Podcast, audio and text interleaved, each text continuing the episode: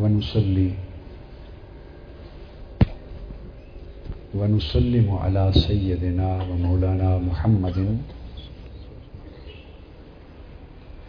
رسول النبی الامین المکین الحنین الکریم الرؤوف الرحیم. اما بعد فاعوذ باللہ من الشیطان الرجیم. بسم اللہ الرحمن الرحیم. ان عبادی لیس لک علیہم سلطان الا من اتبعک من الغاوین. صدق اللہ مولانا العظیم.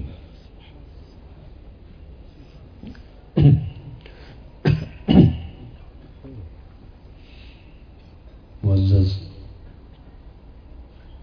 مشائخ اعظام، علماء کرام،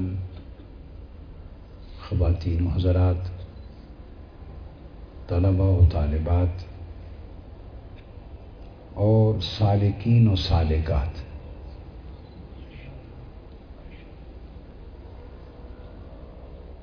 میں نے ایک نیا لفظ استعمال کیا ہے، سالکین و سالکات.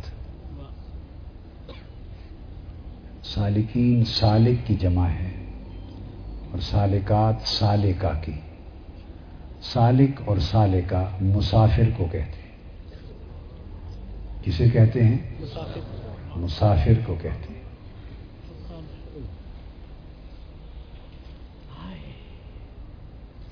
آج کی شب بیداری سے جس درس تصوف و روحانیت کا آغاز کر رہا ہوں، یہ انشاءاللہ تعالی سلسلہ وار ماہانہ درس تصوف ہوگا اور یہ ایک سبق کے طور پہ درس ہوگا، اور جس میں مضمون کا اور مضامین کا اور موضوعات کا تسلسل ہوگا.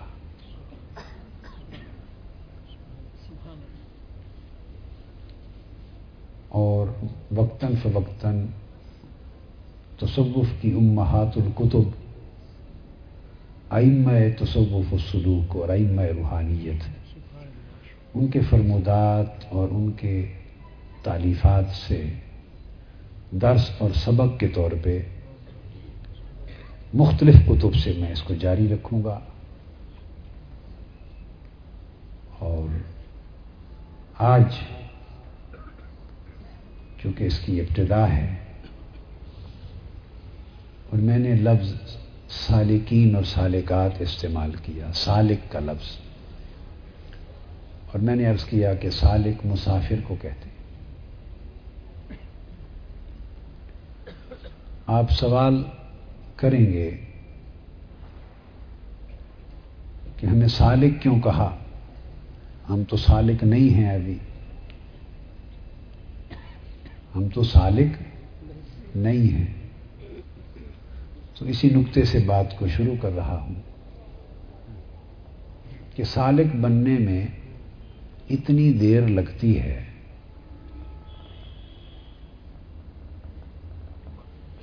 کہ ہم سب اپنے آپ کو اس دنیا میں مقیم سمجھے ہوئے ہیں. ہم سب اپنے آپ کو اس دنیا میں بولیے مقیم سمجھے ہوئے ہیں. سمجھنے کی بات ہے. اگر ایک لمحہ ہم اس فیصلے کو تبدیل کر دیں اور فیصلہ دل و دماغ سے کریں، قلب و باطن سے کریں فیصلہ، اور فیصلہ تبدیل کر لیں کہ ہم یوں سمجھ لیں کہ ہم اس جہان میں مقیم نہیں، مسافر ہیں، تو اسی لمحے سے آپ سالک بن گئے.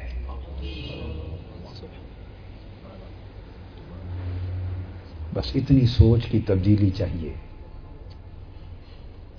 اور درس تصوف و روحانیت کا مقصد یہ ہے کہ آپ کے ذہنوں سے مقیم ہونے کا خیال نکالنا اور مسافر ہونے کا خیال ڈالنا،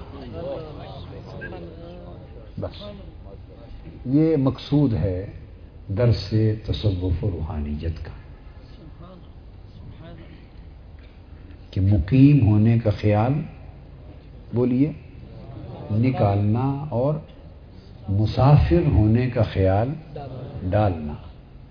بس اگر خیال میں یہ تبدیلی آ گئی تو آپ کا سفر شروع ہو گیا اور خود کو دنیا میں مسافر سمجھ کر سفر شروع کیا تو آپ کے سفر کا نام سلوک ہو گیا. آپ کے سفر کا نام سلوک ہو گیا اور آپ سالک ہو گئے. پھر اس کے بعد اگلی شرائط ہیں وہ پھر ساتھ ساتھ چلتی رہتی ہیں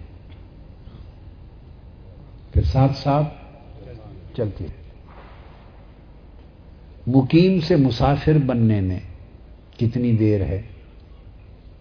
مقیم سے مسافر بننے میں کتنی دیر ہے؟ وہ دیر بھی لمحے کی ہے. وہ دیر بھی اگر وہ لمحہ نصیب ہو جائے اور ہم اس لمحے کو اپنا لیں اور اس کا فیصلہ کر لیں تو وہ لمحہ اتنا ہے کہ ہم جہاں رہ رہے ہیں اس کو دیس سمجھ رہے ہیں. اس کو دیس سمجھ رہے ہیں. بس اتنی تبدیلی کرنی ہے کہ یہ دیس نہیں پردیس ہے. دیس نہیں پردیس ہے. بس دیس غلطی سے سمجھ بیٹھے تھے ہے پردیس. ہے پردیس اور دیس سمجھ کے مقیم ہو گئے تھے. پردیس سمجھ لیں گے تو مسافر ہو جائیں گے. پردیس سمجھ لیں گے تو بولیے مسافر ہو جائیں گے. اور پھر تصوف اور سلوک کیا ہے؟ تصوف اور سلوک کیا ہے؟ تصوف اور سلوک کا ربط اس کے ساتھ یہ ہوگا کہ جو آدمی اپنے دیس میں مقیم ہوتا ہے رہتا ہے اس کے احکام آداب طور طریقے اور ہوتے ہیں. جو اپنے وطن میں اپنے گھر میں ہوتا ہے مقیم ہوتا ہے اس کے طور طریقے رہن سہن آداب بسر اوقات اور ہوتے ہیں اور جو پردیس میں مسافر ہوتا ہے اس کے طور طریقے اور ہوتے ہیں. تو مسافروں والے طور طریقے اپنا لینا یہ تصوف ہے, یہ سلوک ہے, یہی فقیری ہے. یہاں سے فقیری کا آغاز ہو جاتا ہے. کیا فقیری کا آغاز ہو جاتا ہے؟ علامہ اقبال نے اپنے بیٹے کو نصیحت کی تھی, کہا تھا میرا طریق امیری نہیں فقیری ہے, خودی نہ بیچ غریبی میں نام پیدا کر. میرا طریق امیری نہیں فقیری ہے, خودی نہ بیچ غریبی میں نام پیدا کر. اب دو لفظ استعمال کیے, پہلے مصرے میں امیری اور فقیری, دوسرے مصرے میں کہا خودی نہ بیچ غریبی میں نام پیدا کر. تو خودی بیچنے کا تعلق امیری کی طرف جانے میں ہے اور جب غریبی میں نام پیدا کرنا ہو تو خودی پھر بکتی نہیں ہے.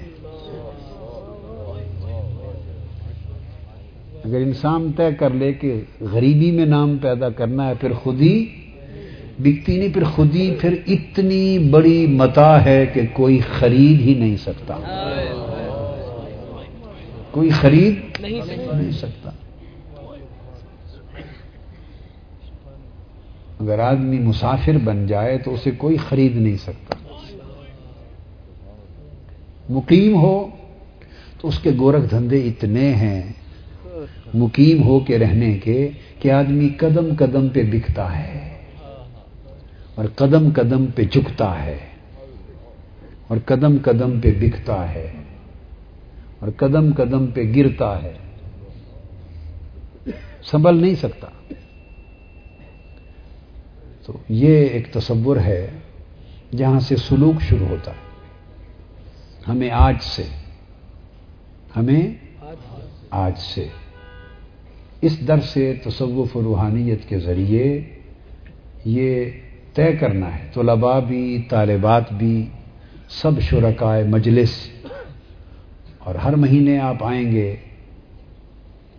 تو گویا آپ کہیں گے کہ ہم اپنے سلوک کا سبق لینے جا رہے ہیں، اپنے سلوک کا بولیے سبق لینے جا رہے ہیں اور مسافر بننے جا رہے ہیں،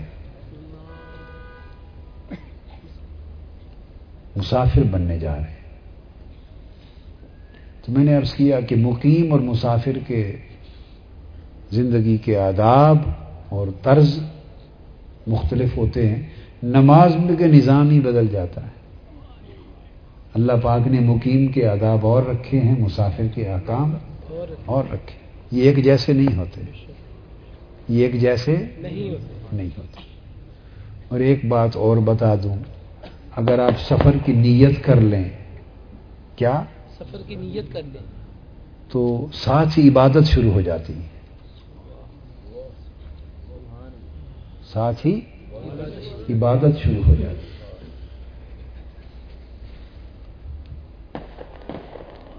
آقا علیہ السلام نے فرمایا جو آدمی دین کی طلب میں سفر شروع کر دیتا ہے، دین کی طلب میں سفر شروع کر دیتا ہے تو وہ طالب ہے، وہ طالب ہے۔ آقا علیہ السلام نے فرمایا فرشتے دوڑتے ہیں، دعائیں کرتے ہیں، اللہ سے درخواست کرتے ہیں، رش کرتے ہیں کہ ہمیں اپنے پر اس کے قدموں کے نیچے بچھانے کے لیے موقع مل جائے۔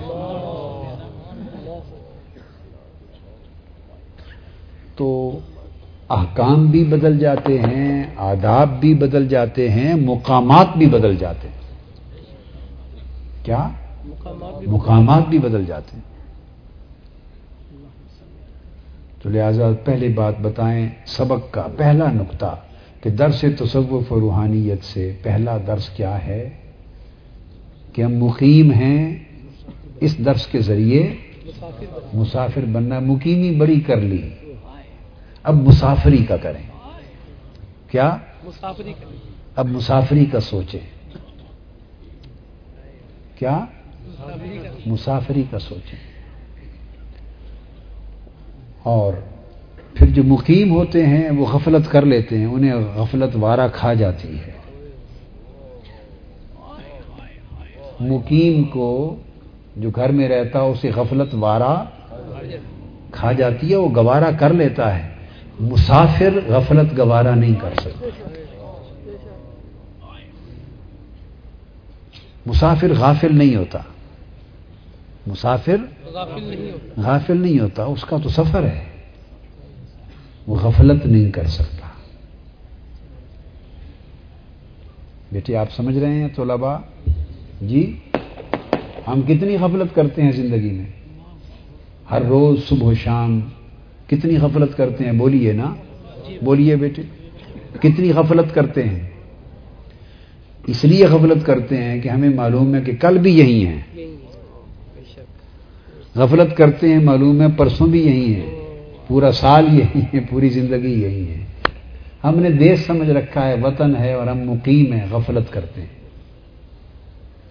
مسافر غفلت نہیں کرتا، اس کو پتہ ہے کہ آج یہاں ہوں اور کل وہاں ہوں، پھر پرسوں وہاں ہوں، ترسوں وہاں ہوں، اس کو پتہ ہے میں نے ایک دن بھی ایک منزل پہ نہیں رہنا، منزل در منزل میرا سفر ہے۔ تو اس نے غفلت کی تو سفر رہ جائے گا، باقی مسافر آگے نکل جائیں گے۔ مسافر کبھی غفلت افورڈ نہیں کرتا، غفلت افورڈ نہیں کرتا۔ حدیث پاک میں آتا ہے کہ آقا علیہ الصلوۃ والسلام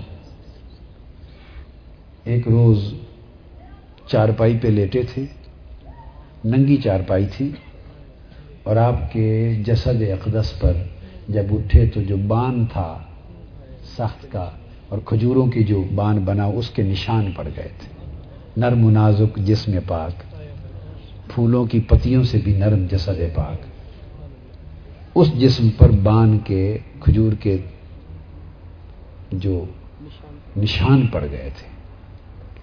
صحابہ کرام پاس تھے، دوڑے، ان کی آنکھوں میں آنسو آ گئے، پریشان ہو گئے، ان کے دل جگر پھٹنے کو آ گئے اور دور کے آئے، عرض کیا یا رسول اللہ ہمیں اجازت دیں، ہم آپ کو خوبصورت بستر بنا دیں، پیارا نرم گداز خوبصورت بستر بنا دیں.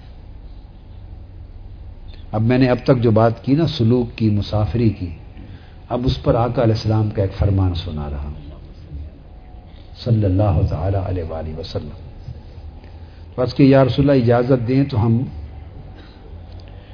بستر بنا دیں.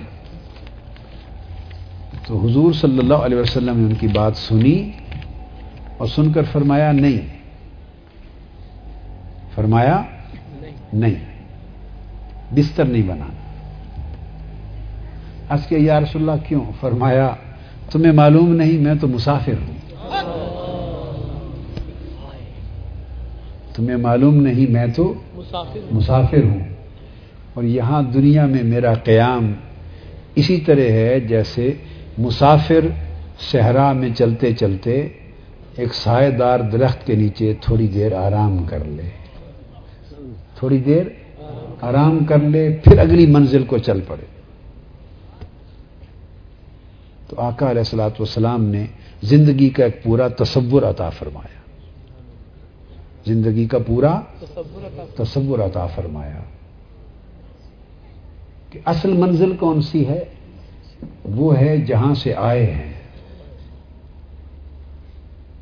وطن وہ ہے جہاں سے آئے ہیں، اور جہاں پلٹ کر جانا ہے، اصل منزل بھی وہ، اصل وطن بھی وہی ہے اور اصل منزل بھی وہی، جہاں سے آئے ہیں اور جہاں جانا ہے.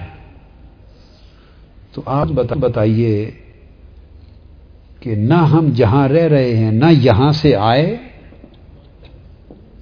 اور نہ پلٹ کے یہاں رہنا ہے، آئے بھی کہیں اور سے اور پلٹ کے جانا بھی کہیں اور ہے. تو اگر آدمی آئے بھی کہیں اور سے، پلٹ بھی کہیں اور جائے، تو اس درمیانی عرصے کو کوئی دانا عقل مند وطن کہتا ہے، کوئی دیش سمجھتا ہے، پردیس ہوتا ہے. اور وہ درمیان میں جو قیام کرنے والا آدمی عارضی قیام ہوتا ہے، وہ مسافر ہوتا ہے. تو تصوف اور سلوک کی خوبی یہ ہے کہ یہ بندے کو مسافر بناتا ہے. بولیے کیا؟ مسافر بناتا ہے. یہ خوبی ہے تصوف اور سلوک کی.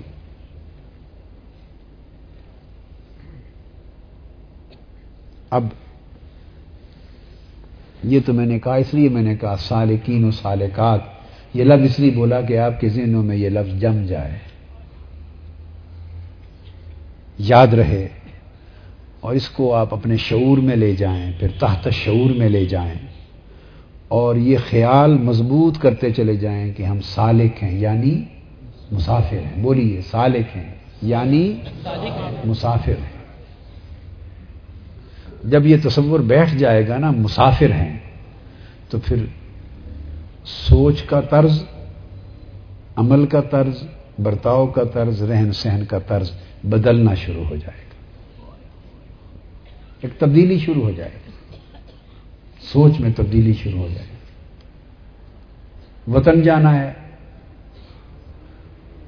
اور مسافر دوران سفر جو کچھ خریدتا ہے اس کو کس لیے خریدتا ہے کہ جب میں وطن پہنچوں گا، گھر پہنچوں گا، تو پھر سامان کھول کے اس کو استعمال کروں گا. جتنی کمائی کرتا ہے مسافر، جو کچھ جمع کرتا ہے، کس لیے کرتا ہے؟ بولیے کہ جب گھر جاؤں گا، وطن جاؤں گا، تو سامان کھولوں گا اور استعمال کروں گا. اس سے راحت ہوگی، زندگی کو سکھ ہوگا. تو اس پردیس میں ہم مسافر جتنا وطن میں وقت گزار رہے ہیں، وطن سمجھ کر جو کمائی کر رہے ہیں، جو جمع کر رہے ہیں، اگر یہ خیال ذہن میں آ جائے کہ یہ سارا کچھ وہ کمائی کریں کہ جب ہم گھر پہنچیں اور ہمارا سامان کھلے تو یہ چیزیں ہمیں سکھ عطا کریں.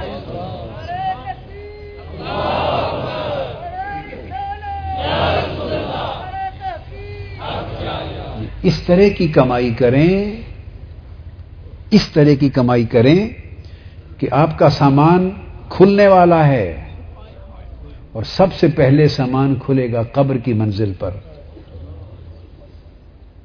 سب سے پہلے قبر کی منزل پہ کھلے گا سامان، کھلے گا تو ایسا سامان لے کے جائیں کہ جو آپ کو وہاں گھر پہنچیں، پہلا گھر قبر ہے، اس میں راحت دے، ایسا سامان لے کے جائیں کہ جب قیامت کے دن سامان کھلے تو آپ کو راحت دے۔ آپ کے پاس جب سورج سوا نیزے پر ہوگا تو ٹھنڈک دینے والا، سورج کی دھوپ سے، تپش سے، آگ سے بچانے والی چھتری بھی تو ہونی چاہیے، اور اس دن کسی کی چھتری نہیں ہوگی۔ اللہ نے فرمایا ہاں اس دن کسی کا کوئی سایہ نہیں ہوگا سوائے میرے سائے کے، سوائے میرے سائے کے۔ تو فرمایا میں اپنا سایہ دوں گا، اپنا سایہ دوں گا۔ باری تعالیٰ اس دن جب سورج سوا نیزے پر ہے اور اس کی تپش سے ہر کوئی جل رہا ہے، تڑپ رہا ہے، اور نفسا نفسی کا عالم ہے، ایک آگ ہے، تو اس دن آپ اپنا سایہ کس کو دیں گے؟ فرمایا اس جوان کو دوں گا جس نے جوانی میرے عشق میں گزار دی ہو۔ ہائے ہائے، جس نے جوانی میرے عشق میں، میری عبادت میں، میری طاعت میں گزاری ہوگی۔ اور فرمایا اپنا سایہ اس انسان کو دوں گا جو تنہائی میں بیٹھ کے جس کی آنکھ میرے لیے روتی ہوگی،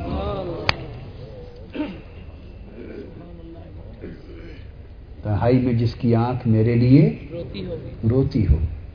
تو ایسا سامان لے کے جائیں کہ سامان کھلے تو ہمارے کام آئے۔ اور میں ایک بات آپ کو بتا دوں، یہ ابھی ابتدائی باتیں ہیں، درس کا سبق نہیں، جتنی بھی ہو گئی ممکن ہے اسی پر ہی ختم کر دیں۔ میں ایک بات بتا دوں، جو کچھ ہم کماتے پھرتے ہیں، کیا جو کچھ ہم کماتے پھرتے ہیں، آپ نے سوچا یہ تو ہمارا ہے ہی نہیں، یہ تو کسی اور کی وراثت ہے۔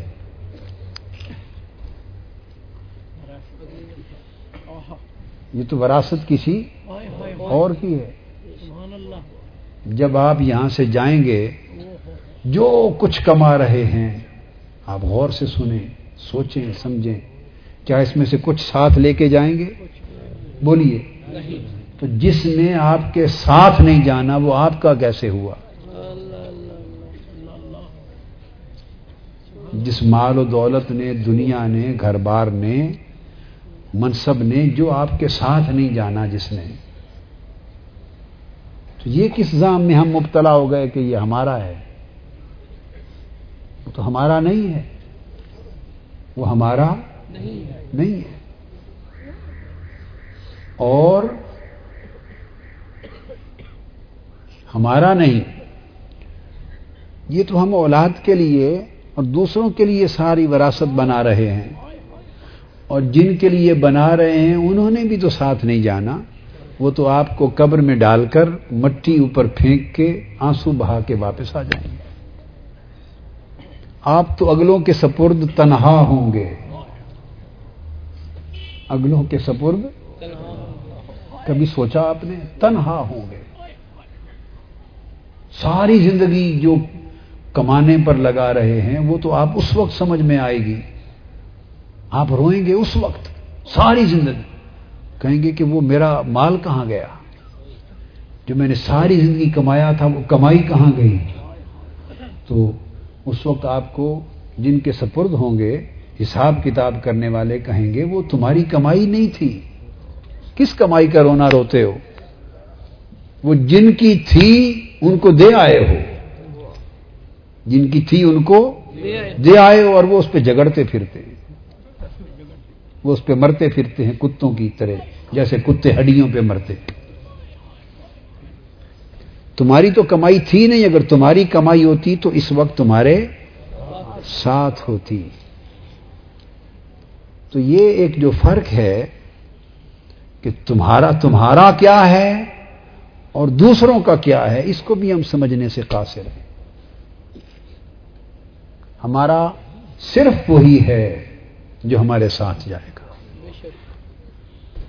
جو ہمارے جو ہم سے جدا نہیں ہوگا، وہ ہمارا ہے. سقراط کا ایک واقعہ ہے، شاید میں نے تربیت کے اس کنونشن میں سیروزہ میں بیان کیا تھا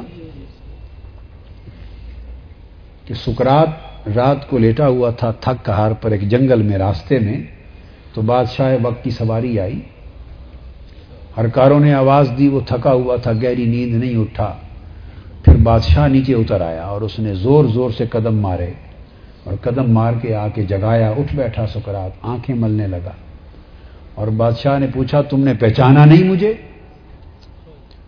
اس نے کہا، میں پہچاننے کی کوشش کر رہا ہوں، اتنی سمجھ تو آ گئی ہے کہ آپ کوئی حیوان ہیں، مگر کون سے حیوان ہیں یہ ابھی سمجھ نہیں آیا. اس نے کہا، میں تمہیں حیوان نظر آ رہا ہوں، کیسے سمجھا حیوان ہوں؟ اس نے کہا، یہ جو زور زور سے پٹخ پٹخ پہ پاؤں مار کے چلے ہیں، میں نے زندگی میں یہی دیکھا ہے کہ حیوان اس طرح چلتے ہیں، اور پاؤں مار کے میری ٹانگوں کو، میرے پاؤں کو تم نے جو ہٹا دیا ہے، ایسے تو حیوان کرتے ہیں جسے انسان کی پہچان نہیں ہوتی. انسان تو انسان کو پاؤں نہیں مارتا.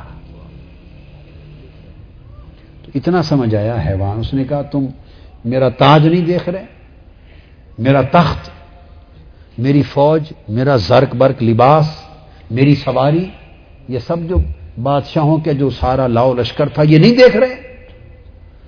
اس نے کہا، یہ تمہارا کہاں ہے، یہ تمہارا کہاں ہے؟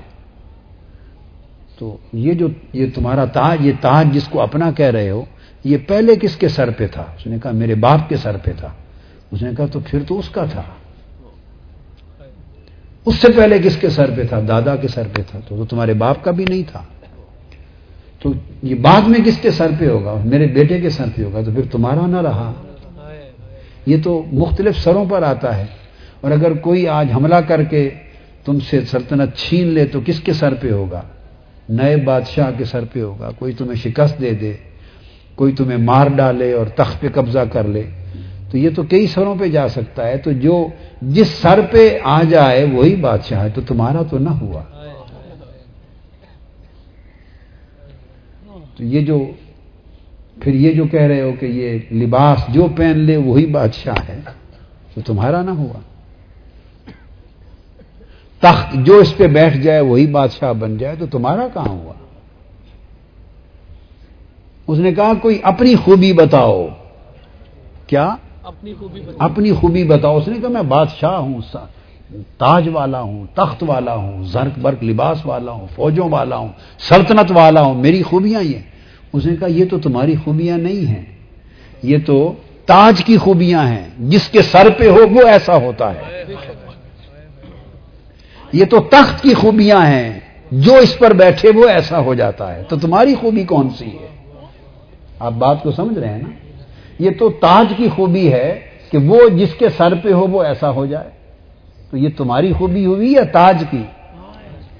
تخت کی خوبی ہوئی یا تمہاری، کہ جو اس پر بیٹھ جائے اس کو ایسا کر دیتا ہے. اس لباس کی خوبی ہے کہ جس کے جسم پہ آ جائے ایسا کر دیتا ہے. تو یہ تو ان چیزوں کی خوبیاں ہیں.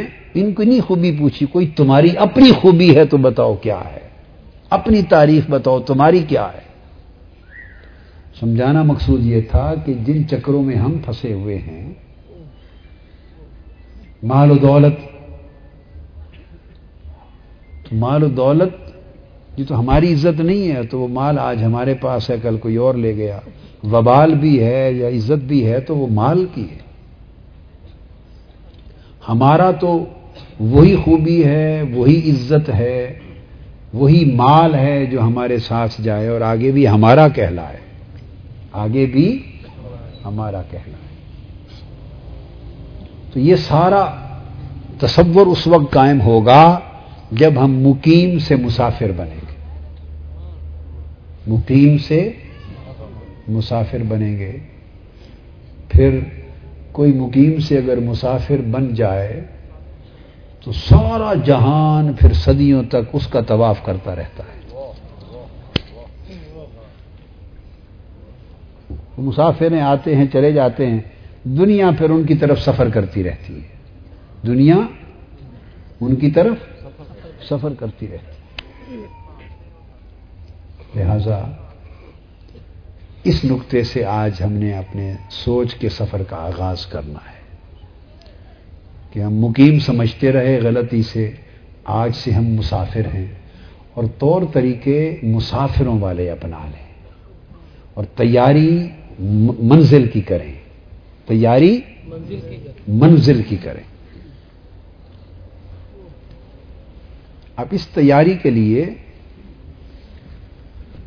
اللہ تبارک و تعالی نے جو ارشاد فرمایا وہ میں نے آیت کریمہ ایک پڑھی ہے۔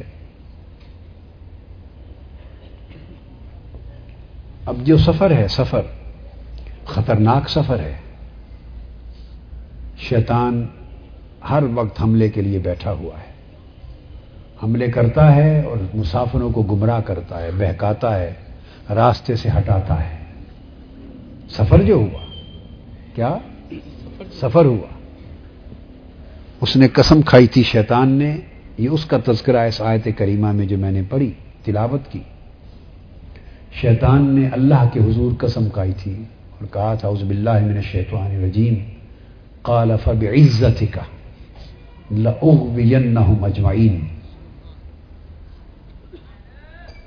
اس نے کہا اے رب کریم تیری عزت کی قسم، تیری عزت کی قسم میں تیرے تمام بندوں کو گمراہ کر دوں گا، وہ سفر پہ ہوں گے، لأغوینہم اجمعین سب کے سب تیرے بندوں کو بہکا دوں گا، گمراہ کر دوں گا۔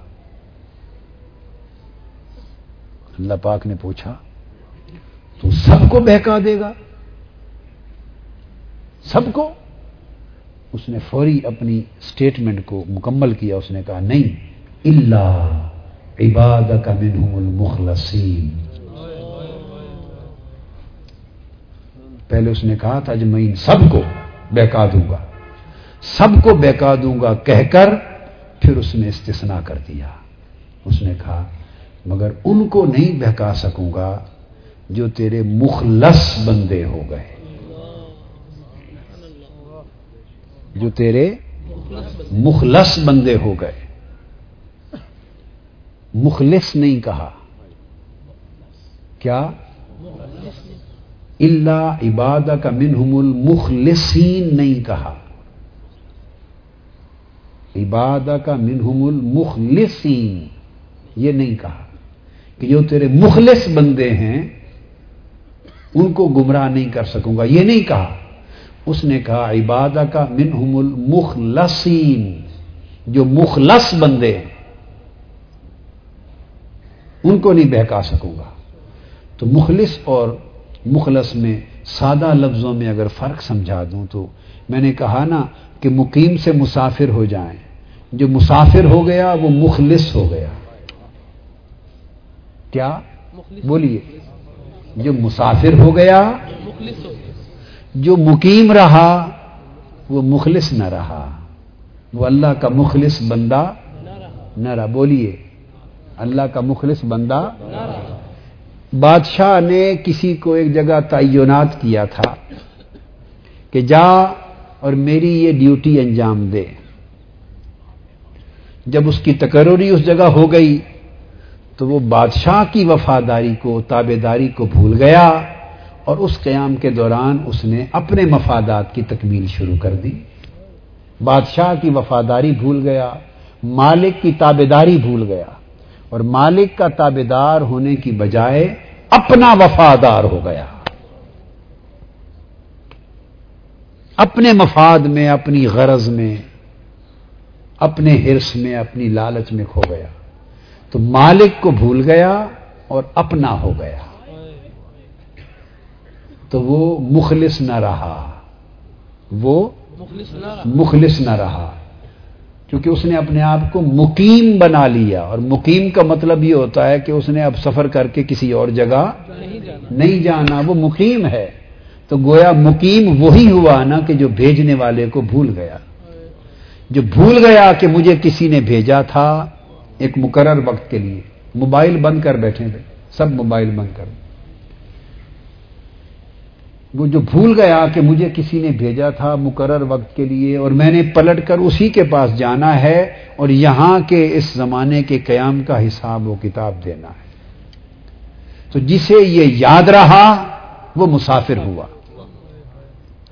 جو مالک کو اور سے آنا اور مالک کی طرف سے بھیجا جانا اور مالک کی طرف پلٹ کر جانا بھول گیا وہ مقیم ہو گیا. جو مقیم ہوا وہ اس کا مخلص بندہ نہ رہا, دھوکے باز ہو گیا.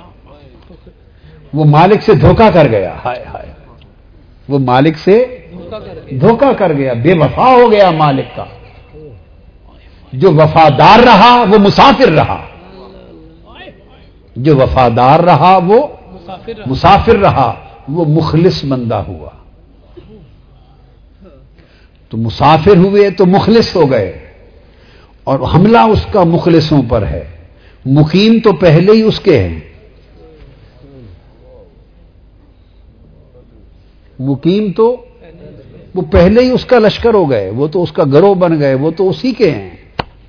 وہ کہتا ہے یہ تو اب میرا ہی, میرے یہ تو ہے ہی میرا مال.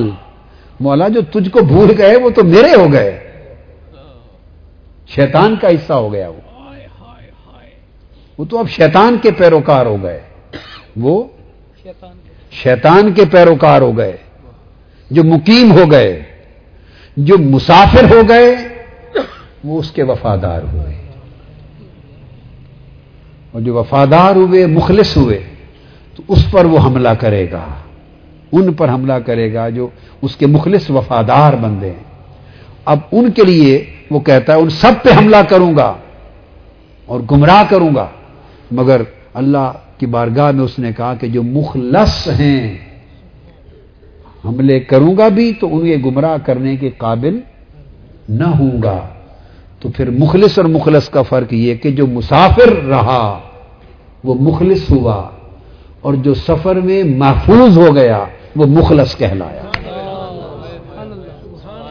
بھائی سفر میں ڈاکے پڑتے ہیں, چور ہیں, جگہ جگہ ڈاکو ہیں, حملے کرتے ہیں, سب مسافروں کو لوٹتے ہیں, مسافروں کو ان کا ایمان لوٹتے ہیں, ان کا تقویٰ لوٹتے ہیں, مولا کی وفاداری کی وراثت لوٹتے ہیں, دولت لوٹتے ہیں, مولا کی تابعداری کی بندگی کی دولت لوٹتے ہیں, حملہ کرتے ہیں ڈاکو چور شیطان. ان کو پتہ ان کے پاس ایمان کی دولت ہے, مالک کی وفاداری کی دولت ہے, مالک کی تابعداری کی دولت ہے. جو مخلص نہیں ہوئے مقیم ہوئے وہ تو پہلے اس کے ساتھ دوزخ کا ایندھن بن گئے, وہ تو اس کے گروہ میں چلے گئے. اب اس کو تو ان کی فکر ہی نہیں, وہ تو اس کے یار ہیں. اب اس کو تو ان کی فکر ہے جو مولا کے وفادار ہیں. تو اس نے کہا جو مسافر ہوا ان پر حملہ کروں گا, مگر مولا جو سفر میں محفوظ ہو گئے, جو محفوظ مسافر ہے وہ عباد مخلصین ہیں, ان کو گمراہ نہیں کر سکوں. تو کچھ وہ ہیں جو سفر میں محفوظ کر دیے جاتے ہیں, سفر میں محفوظ کر دیے جاتے ہیں, جو اپنی دولت سنبھال کے ایسی طریقے سے رکھ لیتے ہیں کہ وہ کسی کو پتہ بھی نہیں چلتا, اور پتہ چل بھی جائے تو اس جگہ پہنچ بھی کوئی نہیں سکتا, نہ کچھ. وہ محفوظ مسافر ہوتے ہیں. تو جو محفوظ ہو جائیں وہ مخلص ہوتے ہیں, جو محفوظ ہو جائیں وہ مخلص ہوتے ہیں. اب حضور داتا گنج بخش علی حجویری رضی اللہ تعالیٰ عنہ نے بھی مخلص اور مخلص کا فرق سمجھایا ہے. آپ نے فرق میں ایک مثال دی, کشف المحجوب میں فرماتے ہیں کہ طبقہ ملامتیہ کا ایک فقیر مجھے ملا, طبقہ ملامتیہ کا ایک فقیر ملا. اب اس کے معنی میں نہ جائیں, یہ اولیاء کے, صوفیاء کے, فقراء کے طبقات میں سے, کلاسز میں سے ایک طبقہ تھا. اور ملامتیہ طبقہ وہ ہوتا ہے جو ظاہراً ایسے اعمال کرتے ہیں, ظاہراً کہ دیکھنے والے کو خلاف شرع نظر آتے ہیں, اور وہ حقیقت میں خلاف شرع نہیں ہوتے, حقیقت میں حرام نہیں ہوتے, شریعت کے خلاف نہیں ہوتے. دیکھنے والے کو لگتا ایسے ہے کہ خلاف شرع ہے. اور وہ ایسے اعمال کرتے کیوں ہیں؟ اس لیے کرتے ہیں کہ ان کا خیال یہ ہے تاکہ لوگ انہیں برا سمجھیں، لوگ انہیں ان کے ایسے اعمال کو دیکھیں اور سمجھیں کہ یہ خلاف شریعت اعمال کرتے ہیں، برے لوگ ہیں، خلاف شریعت ان کا معمول ہے، اور وہ ان کو چھوڑ جائیں، ان کے پیچھے نہ آئیں، ان کے ہاتھ نہ چومیں، ان کی مجلس میں نہ آئیں، ان کے عقیدت مند نہ بنیں، ان کی جان چھوڑ دیں اور برا بھلا کہیں، نفرت کریں اور بھاگ جائیں۔ وہ لوگوں سے چھٹکارا چاہتے ہیں، لوگوں سے چھٹکارا چاہتے ہیں تاکہ ہجوم خلق سے بچے رہیں، خلوت میں رہیں، تنہا رہیں، ہجوم سے، مخلوق کے ہجوم سے اپنے آپ کو بچانے کے لیے، مخلوق سے چھٹکارا پانے کے لیے ایسے عمل کرتے ہیں کہ لوگ ظاہراً نفرت کریں اور ملامت کریں، ان پر لعنت ملامت کریں، برا بھلا کہیں۔ اس برا بھلا کہنے کہلوانے کی وجہ سے وہ طبقہ ملامتی یا کہلاتا ہے، ملامت سے ملامتی۔ تو فرماتے ہیں ایک ملامتی فقیر ملا، میں نے وہ بات پہلے سمجھا دی نا آپ کو تاکہ آگے بات کو سمجھنا مشکل نہ رہے، تم ایسا کیوں کرتے ہو؟ اس ملامتی طبقے کے فقیر نے وہی بات بتا دی کہ حضرت اس لیے کرتے ہیں تاکہ مخلوق سے، لوگوں سے جان چھوٹ جائے، لوگوں سے جان چھوٹ جائے، تنہا رہیں۔ تو حضور داتا صاحب فرماتے ہیں میں نے اس کو کہا کہ لوگوں سے جان چھوٹ جائے اس کے لیے کرتے ہو، تم خود ہی لوگوں کی جان چھوڑ دو۔ فرمایا تم خود ہی لوگوں کی جان چھوڑ دو۔ اس نے کہا کیسے؟ یہ بات خاص ہے۔ اس فقیر نے پوچھا کیسے؟ آپ نے فرمایا تو تمہارا کیسے، یوں کہ تمہارا دھیان مخلوق کی طرف رہتا ہے نا، تو تبھی تو خیال آتا ہے کہ لوگ میرے پیچھے آ رہے ہیں یا نہیں آ رہے ہیں، لوگ میرے پیچھے آ رہے ہیں، میری عقیدت میں آ رہے ہیں، میرے ہاتھ پاؤں چوم رہے ہیں، میری زیارت کر رہے ہیں، میرے پیچھے لگے ہوئے ہیں، میری جان نہیں چھوڑ رہے۔ تو یہ سب کچھ اس لیے خیال میں آتا ہے نا کہ تمہارا دھیان لوگوں کی طرف ہوتا ہے، اور تم اگر دھیان اللہ کی طرف یوں کر دو کہ کون آیا کون گیا اس کا خیال نہ رہے تو تم لوگوں کی جان چھوڑ دو، تو پھر کوئی آئے نہ آئے تمہاری مصیبت کو، تمہاری بلا کی مصیبت، تمہاری بلا کو تمہیں کیا فکر ہے؟ ہزار لوگ تمہارے پیچھے پھرتے رہیں اور تمہاری گرد کو سرما بناتے رہیں، اور خواہ ایک بھی سلام کرنے نہ آئے، جب تمہارے دھیان سے ہی لوگ نکل گئے اور دھیان فقط مولا کی طرف ہو گیا تو تمہیں پھر ایسے اعمال کرنے کی کوئی حاجت نہ رہی، لوگوں کو بھگانے کی حاجت ہی نہ رہی۔ جب دھیان نہ رہا لوگوں کی طرف تو بھگانا کس کو؟ تو داتا صاحب فرماتے ہیں کہ وہ جو اس نے کہا وہ مخلص کا درجہ ہے، جو اپنے آپ کو لوگوں سے بچانا چاہتا ہے، فرمایا یہ مخلصیت ہے، یہ مخلص کا درجہ ہے۔ اور وہ جو ایسا محفوظ ہو گیا ہے کہ اس کا دھیان ہی مولا کی طرف یوں لگ گیا ہے کہ اب غیر از یار کوئی دھیان میں آتا ہی نہیں، غیر از یار کوئی دھیان میں آتا ہی نہیں۔ تو فرمایا یہ مخلصیت ہے کہ جو لوگ، جو فقیر، جو بندے، جو سالک اللہ کے ہو جائیں اور یوں ہو جائیں کہ پھر غیر کی طرف دھیان ہی نہ جائے، غیر کی طرف دھیان۔ تو فرمایا وہ مخلص ہیں۔ ان مخلصین کے لیے شیطان نے قسم میں کہا کہ ہر ایک کو گمراہ کر لوں گا مولا، مگر جو تیرے دھیان میں اتنے مگن ہو گئے ہیں کہ ان کا دھیان بھی تیری حفاظت اور حصار میں آ گیا ہے، یعنی وہ تیرے ایسے قیدی ہو گئے ہیں کہ اب ان کا دھیان تیرا قیدی ہو گیا ہے، ان کا دھیان تیرا قیدی ہو گیا ہے کہ کسی اور سمت جاتا ہی نہیں ان کا دھیان۔ تو جو مخلص ہو گئے ہیں اپنے دھیان کو تیرا قیدی بنا کر میں لاکھ حملے کروں ان کو گمراہ نہیں کر سکتا۔ یہ ہے الا عبادک منہم المخلصین، ان کو نہیں گمراہ کر سکوں گا جو تیرے عباد مخلصین ہو گئے۔ دھیان اور گیان اللہ کی طرف ہو گیا اور غیر نکل گیا، دھیان نہ رہا اس کا۔ اب یہ تو ایک مثال حضور داتا گنج بخش رحمتہ اللہ علیہ کی۔ اب اسی نقطے پر ایک مثال اور دیتا ہوں اس سے صرف تصور آپ نے اخذ کر لینا ہے، اس میں تصور اخذ کرنا ہے۔ مولانا غوث علی شاہ صاحب قلندر پانی پتی رحمۃ اللہ علیہ اپنی کتاب تذکرہ غوثیہ میں لکھتے ہیں، مولانا غوث علی شاہ صاحب قلندر پانی پتی تذکرہ غوثیہ میں لکھتے ہیں، اور یہ ان کتابوں میں سے ہے جو میں نے اس زمانے میں ابتدائی عمر کے اس حصے میں پڑھ لی تھیں اور کئی بار پڑھی تھیں جب میں نے ابھی میٹرک پاس نہیں کیا تھا، سکول میں تھا۔ تو سکول لائف میں جو تصوف کی کتابیں میں نے کئی بار پڑھی ذوق میں، کئی بار، ان میں سے ایک تذکرہ غوثیہ بھی ہے مولانا غوث علی شاہ صاحب قلندر پانی پتی کو، اور بھی بہت ساری کتابیں ان میں سے بڑی خاص کتاب ہے، مگر وہ ہر ایک کے پڑھنے والی بھی نہیں ہے، اس میں بڑے عجیب واقعات، پھر وہ ہر ایک کی سمجھ میں نہیں آتی باتیں۔ تو وہ اس میں بیان کرتے ہیں کہ میں بچہ تھا، 9 سال میری عمر تھی، مولانا غوث علی شاہ صاحب قلندر پانی پتی 9 سال عمر تھی یا 11 سال، 9 یا 11 سال عمر تھی، بچہ تھا۔